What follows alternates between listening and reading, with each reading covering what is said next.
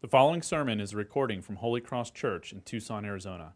For more audio and information, please visit holycrosstucson.com.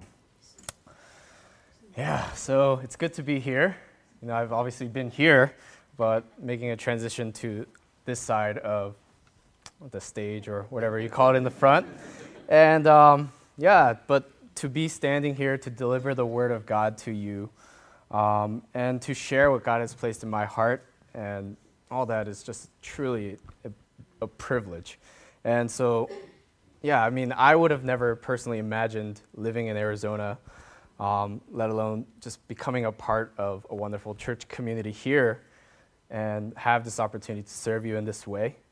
And it's just so crazy to think of that this time last year, I had no idea that any of you existed, um, and vice versa. Um, I didn't know anything about cactus, cacti, and javelinas and Sonoran dogs, and these are all new, new ideas, new concepts. Although I have to say, I did wrap a piece of bacon around my hot dog before, so maybe there's a little bit of Tucson in me after all. Um, yeah, but I come from a church where I grew up all my life, and I was eventually brought onto staff. And I could say that I probably knew of almost every person at the church, um, about about thousand people, and just growing up there, seeing people added, and we had a youth ministry of about 10 students, 15 students that grew to be about 150, and so coming from that context where I knew everyone, and I started to serve on staff, and Korean was probably the pr- primary language for three quarters of the of the, of the people there. Um, it just feels so different to be in a different context, and it's just a vastly different context in every aspect that you can think of, uh, including the geography and the ecosystem outside, and you know everything. Um, and so it's mind blowing to think that God would bring me here and lead me here to serve you.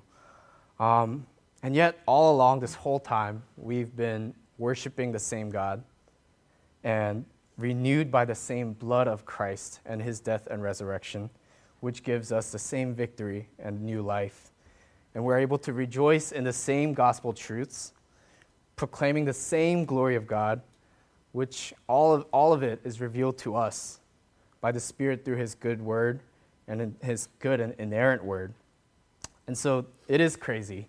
It is crazy to think of all this, that God's goodness is so beyond our imagination um, and it's just a pleasure and a privilege, all that to say, to be here, to be able to share with you, and to be able to you know, share life with you all. Um, I've been here since the middle of February, and if you've been with us, you know that we've been going through the book of Ephesians, as Pete said. And it's been an amazing journey together, even for me, the short time that I've been able to sit through it, um, as we walk through the letter of Ephesians. And if I counted correctly, this is the 14th week that we are in this series. And so as we come to a close, uh, I'm, just be, I'm just excited to be able to get to it.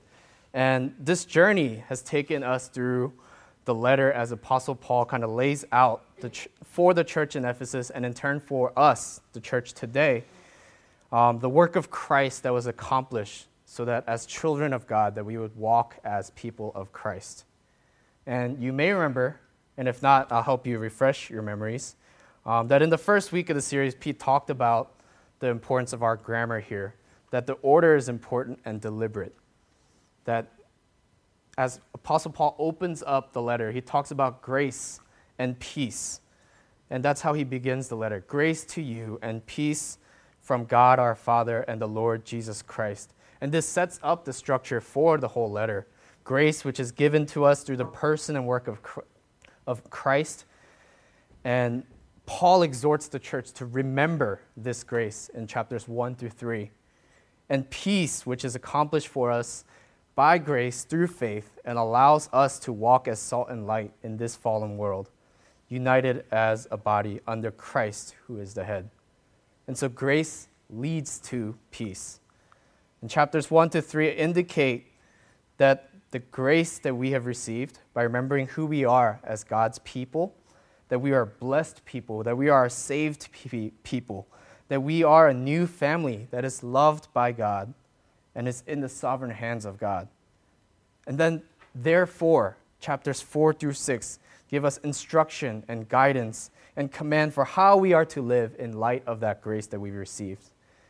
And God's grace leads us to His peace, and this peace is an all encompassing, all inclusive peace that covers the church and its mission. It covers inside and out of ourselves, our relationships, our marriages, our work, our ups and downs of life. And so, with all that being said, kind of setting, kind of setting the context and remembering what we've went through in the book of Ephesians, uh, we want to head to the passage this morning, which comes to us from the very end of uh, the epistle to the Ephesians in chapter 6, verses 21 to 24. And it says this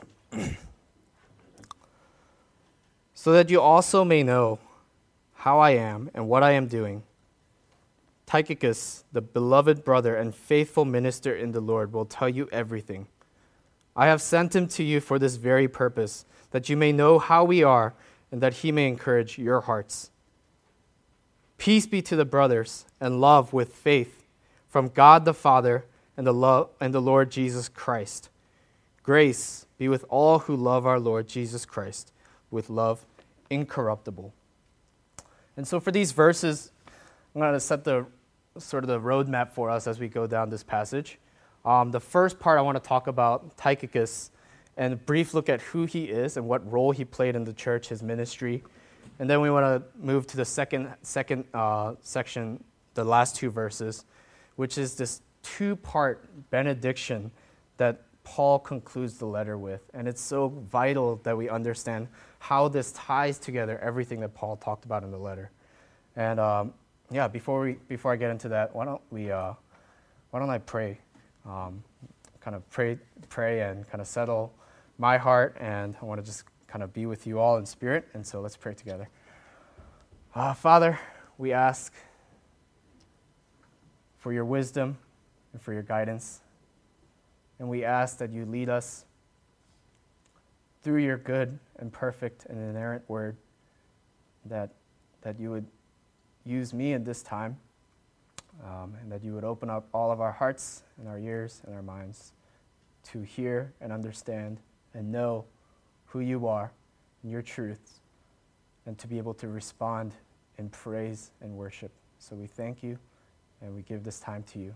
And all this in Jesus' name we pray. Amen. To set the scene, we know that Paul is in jail as he writes this letter. More like a form of house arrest where visitors would have been allowed and letters are allowed to go in and out. And we also know that Tychicus has served faithfully alongside Paul in his ministry, as he's mentioned a number of times in Scripture um, in Acts 20, 2 Timothy 4, Titus 3, and Colossians 4, to be, to be specific. And some scholars believe that he may have been carry, he may be the one to carry the letter to Philemon as well. And so he's very involved in Paul's ministry, as we can see. And by carrying, to, carrying these letters to Ephesus, and he does the same sort of work for uh, the Colossians. And so to carry the letters to Ephesus and to Colossae, among others, Tychicus serves faithfully as a courier for Paul. And it's interesting that this custom wasn't a church custom, it wasn't something that Paul started, but it was something that Caesar Augustus started um, to write letters and send a close friend or confidant or coworker to deliver the letter so that the courier could address any concerns, answer any questions following the letter, um, and give a report of the, the writer. And so Tychicus serves this role by delivering the letter and gives any information on Paul and his status on his imprisonment and his trial. And so, yeah, Paul's in jail waiting for trial, and Tychicus could provide any updates to, to the church as they're concerned and as they're praying for him and supporting him. And Paul communicated with other churches in this way in a similar manner and was able to receive support as he did with the Philippian church.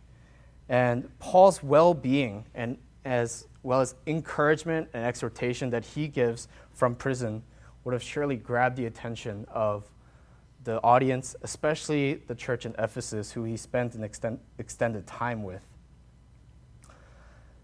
And so Tychicus plays this role of a courier, and he serves faithfully in this way. And Paul describes him as the beloved brother and faithful minister or faithful servant. And he brings this letter and news on Paul.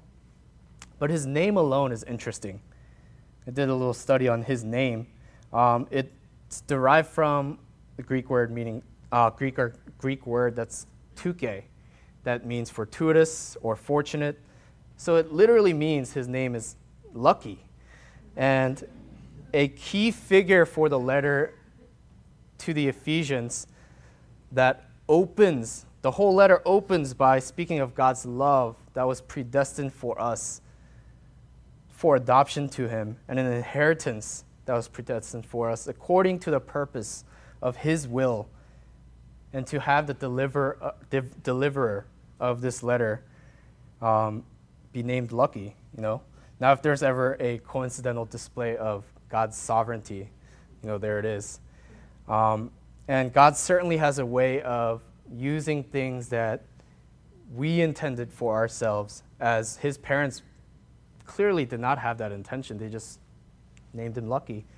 And God takes the things that we intend for ourselves and even intend for evil, and he turns these things for his purposes according to the purpose of his will. And so, even just his name alone is a little display of God's sovereignty there. Um, and as we see in the letter, Tychicus has two goals that he wants to accomplish that Paul has instructed him to be this proper courier of the times by updating them on Paul's life, Paul's time in prison, and answering any questions about this letter. And in one sense, this is a very practical, practical need that's met. He provides the church with information about how Paul is doing and how he's, you know, who they are supporting, what they're pouring their resources into. And the people in the church probably knew Paul well because he spent an extended time with them. But through this interaction, Paul models what it looks like to be a church that is united in Christ. He not only gives exhortation and instruction through the letter, but he provides details of his life that gives them a lens into what's going what he's going through, what he's struggling with, and allowing them to pray for him specifically. And so this is similar to what takes place between the members of this church. Um, our life group models that, and as we kind of get together and we share our lives, as we learn and are reminded of the past sermon. And as we open up our hearts and our lives and our struggles to be vulnerable with one another, we give room for the Spirit to work and we allow this fellowship to take place. And so, this is what Paul, Paul models by allowing Tychicus to play this role. And ultimately, this kind of interaction takes place in the church, not just so that we could have some sort of network, but so that Christ could be exalted in our needs and our struggles that we see prayers answered, struggles overcome, that we see people being comforted, then that as we turn away from ourselves and depending on ourselves, and we see people turn to Christ, that he is glorified in us. Tychicus also serves as an expositor of the word, as he's charged with taking the same passages that we went through and answering any questions that the church might have. To make it really clear hey, what did Paul mean when he talked about wrestling, not wrestling against the flesh and blood, but against the spirit, spiritual forces of evil? What did Paul mean by that? And Tychicus could play this role where he can answer any questions that they had. And so he helps communicate the heart of what Paul has written to them and ultimately communicate the will of God to them. Secondly, he plays this role of encouragement, encourager. And he's sent there to encourage their hearts, it says, and to round out sort of the pastoral duties he has, not only unfolding the word of God, but encouraging their hearts to love on them, to speak truth to them, and to point them to the hope that we have in Christ. Tychicus, the beloved brother and faithful servant, is probably not the first person we think of when we think about the Hall of Fame of biblical figures but he certainly played a critical role in this church. that served both on a practical and spiritual level. And now we turn our attention to the final two verses, getting into the, the, the twofold benediction, as we call it. And it's very similar to the opening verses, and yet carry a slight contrast. In the opening verses, touched upon this earlier, but it says this grace and peace. It talks about God's grace. It conveys the grace of God, which leads us to peace. And so, this is something that we call doxology because we open with the recognition and the declaration of God's glory. It is our worship to Him. In contrast, the final two verses say this Peace be to the brothers and love with faith from God the Father and the Lord Jesus Christ. And grace be with all who love our Lord Jesus Christ with love incorruptible. And so it's very, very slight, but you see the difference there. He says peace and grace. And here, order is important. As Paul closes the letter, his desire for them is that they would walk away with the peace of God and the love with faith. Then highlights the grace which those who love Jesus incorruptibly have received. This is a prayer of blessing for the church. In other words, a benediction that we see each week here. And you see both aspects of this as part of our worship service. You know, we open by recognizing that it is God who begins with us, God who initiates with us, and thereby giving him all the glory, honor, and praise. And we close with a benediction as a blessing for the church. And often we hear the words, go in peace. So we want to look at the, the two parts of Paul's closing benediction peace and grace. And what does that mean? Firstly, in verse 23, Paul prays for peace. And peace, it's a fickle thing if we think about it, especially in this day and age. We're constantly distracted, and you know we have a number of screens. I myself have like three or four screens when I work, and you know it keeps it keeps everything organized. But you know a lot of things pop up and different things on your phone, and it's super easy to get distracted. Um, and humans are probably more connected today than we've ever been in history. And I, for one, could not have imagined moving out to Arizona away from Maryland without the technology that we have today. Um, you know, without being able to FaceTime back home with some friends and family, um, without having the number of social media outlets to keep in touch and know what's going on in the lives of my friends back home. Um, and, and all of this allows me to stay connected to people that are 2,300 miles away. And yet, you know, I'm sure you've heard this before, this sort of phrasing that at the same time, we're the most disconnected that we've ever been because we're so glued to our screens, because we're so glued to um, what's going on outside of us that whether we're waiting in line or sitting on the toilet or out with dinner, out for dinner with friends, the screen is there capturing our attention. And we're constantly stimulated and then disappointed because these outlets don't really fill our deep seated longing and desire for peace. This world tells us whatever floats your boat. That's to say, we should do whatever it is that you want, whatever it is that I want, to make ourselves happy, because ultimately happiness leads to peace, right? And that's what brings you peace.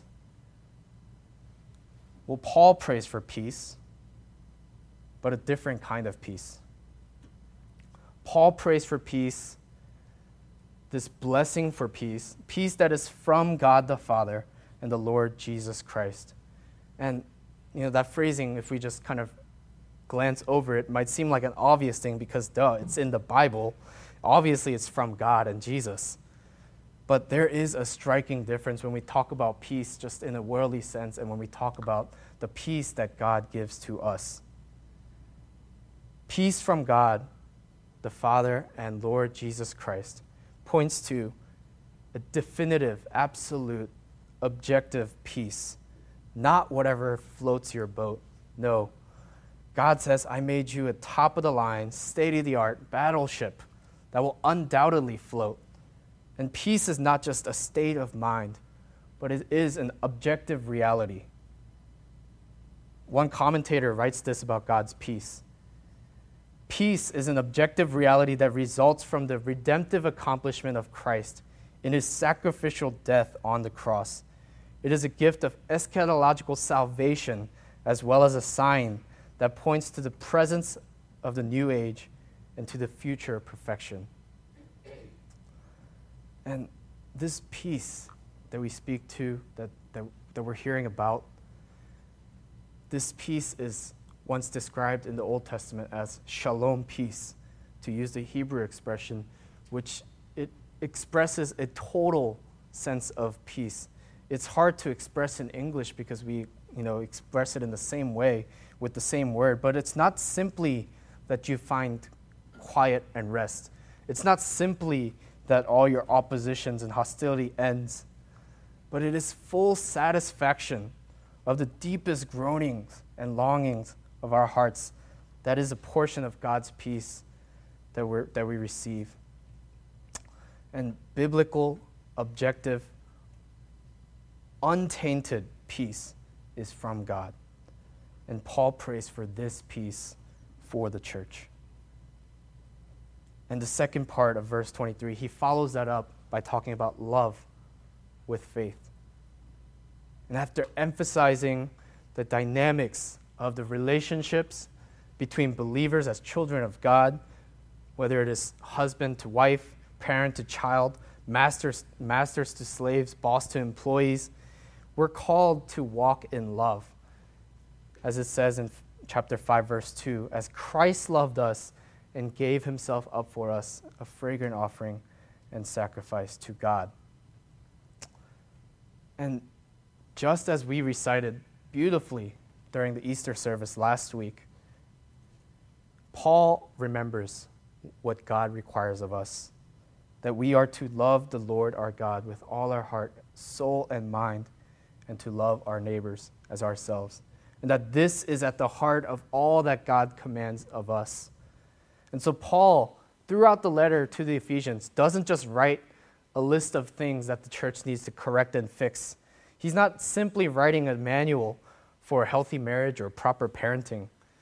But with this blessing and this conclusion to the letter, he is reiterating that it is love that we have first received and are called to walk in, and that this is at the heart of all that we do as believers. And so, verse 23 says, Peace be to the brothers, and love with faith from God the Father and the Lord Jesus Christ. The second part of this benediction is for grace. Grace. It's the free, unearned, unmerited favor of God. And Pete mentioned this in the second week of the series, which was titled, Dear Church, You Are Blessed. And he addressed why you are blessed, if you remember. Because you are. Why are we blessed with the righteousness of Christ as if it was our own? Because you are, because of grace. And it's here that Paul mentions grace and yet again draws a distinction between the church and the world. He draws a dividing, clear line, and he does this in the beginning of the letter as he addressed the letter to the saints in Ephesus. And it's fitting that Paul ends the letter on the same note. But as he does this, Paul uses very, very peculiar language. Um, because he says this grace is not for everyone, but it's all for who love our Lord Jesus Christ with love incorruptible. And this word incorruptible, it's translated in other passages as immortal or imperishable. And so this incorruptible, immortal, undying, everlasting love for Christ that's what Paul is speaking to. And Calvin com- comments on our passage here, this passage, and he says this prayer conveys to us the instruction that the only way of enjoying the light of the divine countenance is to love sincerely God's own Son, in whom his love towards us has been declared and confirmed. In other words, the only way of enjoying the grace of our God is to sincerely love his son, Jesus Christ, because it's in Christ that his love towards us has been declared and confirmed. And now, hearing that, it leaves me conflicted. On one sense, I take comfort in that. I take pride in knowing that my Lord loves me in this way and has declared and confirmed his love to us. But in another sense, it, it leaves me kind of shorthanded. It leaves me a little, you know, faltering because I definitely waver in my love for Jesus in my life. If not just in the past week, past couple hours maybe. And it's a difficult, difficult qualifier for me to receive that blessing because we falter, we waver, we go back and forth. And if we end there, we no longer have the good news of the gospel. And Pete will probably never ask me to speak again. but Paul reminds us of the gospel again because he says grace. Grace be with all who love our Lord Jesus Christ. Grace. I'm so thankful that we have a gospel of grace because I know that on my own, my heart is prone to wander away from God. But grace, that single word alone, points us and the readers of this passage and the hearers of this, this, this word that that as Paul talked about earlier in the passage, in, in, in the whole letter, I mean, it helps us to recall what Paul talked about according uh, about grace. We read this last week as well during the service. Chapter 2 verse 4 through 10 says this, but God being rich in mercy because of the great love with which he loved us, even when we were dead in our trespasses, made us alive together with Christ. By grace you have been saved, and raised us up with him, and seated us with him in the heavenly places in Christ Jesus, so that in the coming ages he might show the immeasurable riches of his grace and kindness towards us in Christ Jesus. For by grace you have been saved through faith. And this is not your own doing, it is the gift of God, not a result of works, so that no one may boast. For we are his workmanship, created in Christ Jesus for good works which God prepared beforehand that we should walk in them. By grace, he says, you have been saved through faith, and we are his workmanship. And therefore, our love for God is not measured by the quality of our loving, but by the totality of our dependence in his grace. It's not how much you do, it's not how much you earn, it's not how much you merit that showcases our love for Jesus. Sooner or later, we always fail. So much so that, you know, we have a common phrase that covers all our mistakes. I'm only human, and everyone makes mistakes. Rather, we need the grace of God to cover our failures, our shame, our guilt. Grace that calls us to draw near and take part in life with Him grace that does not demand a perfect work from us, but rather for us to depend on Christ's perfect work and point to Him as our righteousness and our hope. Grace is able to shape the posture of our hearts so that even though we may love God with an imperfect love, the righteousness and the love of Christ covers us nonetheless and directs our hearts towards Him. And so, in closing, I, want, I, I just want to encourage us and I pray that we walk away from the letter of Ephesians with a sense of longing and expectation, longing to have the kind of fellowship that Paul and Tychicus demonstrated, that, that they had with the church in Ephesus, a longing to be united longing to be united not just to any, any group or organization, but a body of Christ that loves, that prays, that serves, that encourages, and that hopes. And I, and I pray that week after week, as we worship and as we hear that God has initiated with us, and as we hear the benediction, go in peace, that we have an expectation of God's real, objective, shalom peace to be in our lives. Not that we would somehow find or stumble across peace, but that we would receive peace and rest in the midst of all our crazy and chaotic lives. A peace that will give us a foretaste of the peace that is to come in the coming kingdom. And I pray that as those who profess to love the Lord Jesus Christ, all of us here, that we would depend so much more on the grace of God. That is the sweetness of our salvation and the kindness of God. And that by the power of His love, our love for our Lord Jesus Christ would be incorruptible for eternity. Thank you. Let's pray.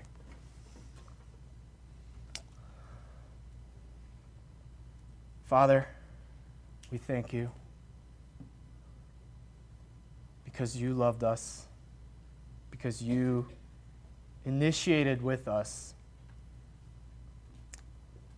and that you come to us, condescending to our level, to help us, to guide us, to cause us to understand, to know who you are and your truths. And you leave us not to be on our own to figure it all out, but you leave us with this church, a picture of heavenly fellowship and you leave us with your peace that covers all and your grace that reminds us of who you are and what you've done.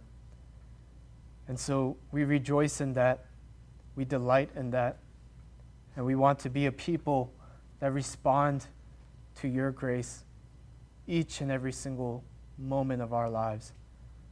And so help us and guide us to walk with you, to not wander from you, but be grounded in you, that you would be our guide and our Lord. And so we thank you and we love you. And all this in Jesus' name we pray. Amen. Amen. Thank you, James,